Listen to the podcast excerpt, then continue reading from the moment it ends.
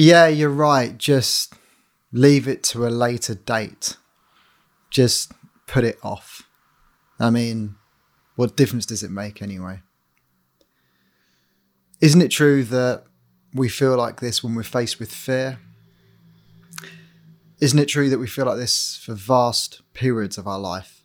We may put out this external energy that we are always up for it or we can always stick to our tasks.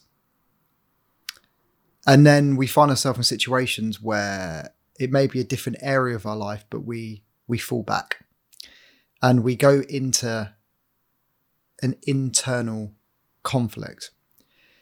If you bear with me while we take stock of this, this is a concept that will change your life if you can understand it fully. So I'm going to explain it as simply as I can. How often do you find yourself in a state of inertia? So, where you're sat down and you kind of don't know what to do. So, you reach for your phone or you make yourself busy. What you're doing in that moment is escaping the current moment. And when you escape the current moment, what you're doing is allowing time to pass by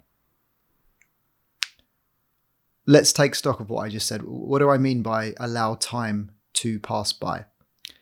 It's almost like in that situation that you're frozen and you're not fully present. You could be in a cafe, you could be at home, you could be watching a film, but you're not in, you're not involved, you're seated in your mind.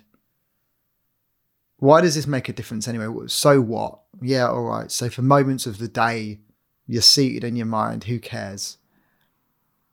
In my experience, when you are away from being in the now, I mean, that's an overused word, but if you're not fully present, your life wastes away. And, and what happens is you, you just get stuck and you think, when I get this in the future, when I do this, when I do that, and guess what happens?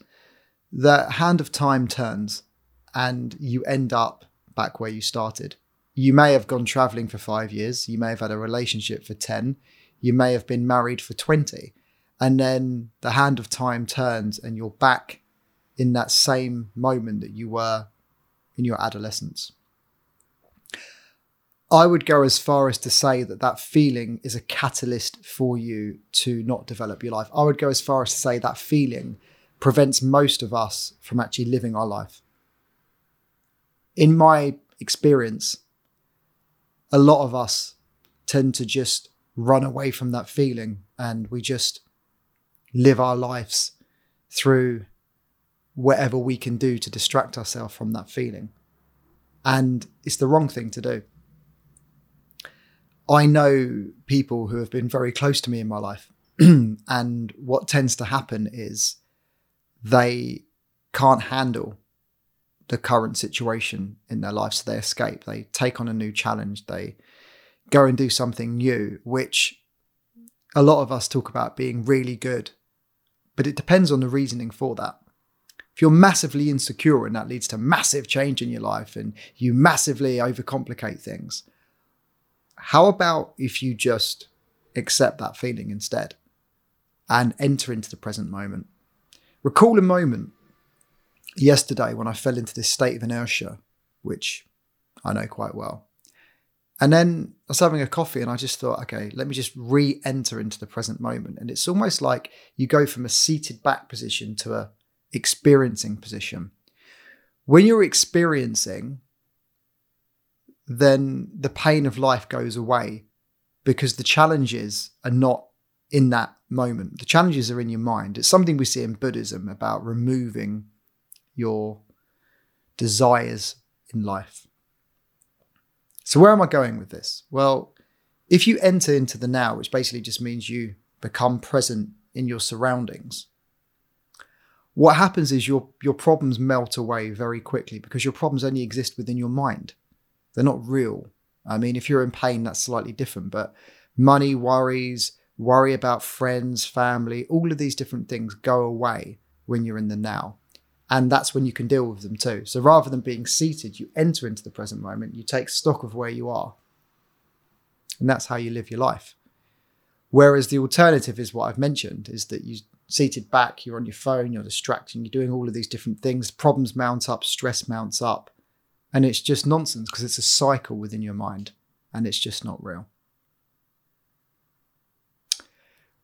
In essence, we're talking about not being stuck in the freeze moment. So when you have a trauma in your life, there's a flight, fight, or freeze response. In my experience, or from, from what I found in this area, is that that freeze response is more often than we, we think. So when we don't know what to do next, perhaps we were told off at school because you didn't know what to do and you got reprimanded. When you find yourself sat down and you don't know what to do, guess what happens? You go back into that freezing moment, and that's when you enter out of life. So bringing yourself back to the present moment is definitely a way of overcoming it, as is doing an emotional clearance, just work out where that feeling's coming from and to get back into living your life. To sum up this episode, I just wanted to, to finalize with one final thought, which is that we often overhear people talking about living in a now, living in a present moment. This is something that's nigh on impossible to do all the time. I think awareness of the fact that you can at a moment's notice is helpful. And something you can do is to listen for silence. It sounds a bit weird, but there's always noise. So if you try and listen for silence, you shut off your internal dialogue. When you do that, you can enter into the present moment and all of your life pain just goes away.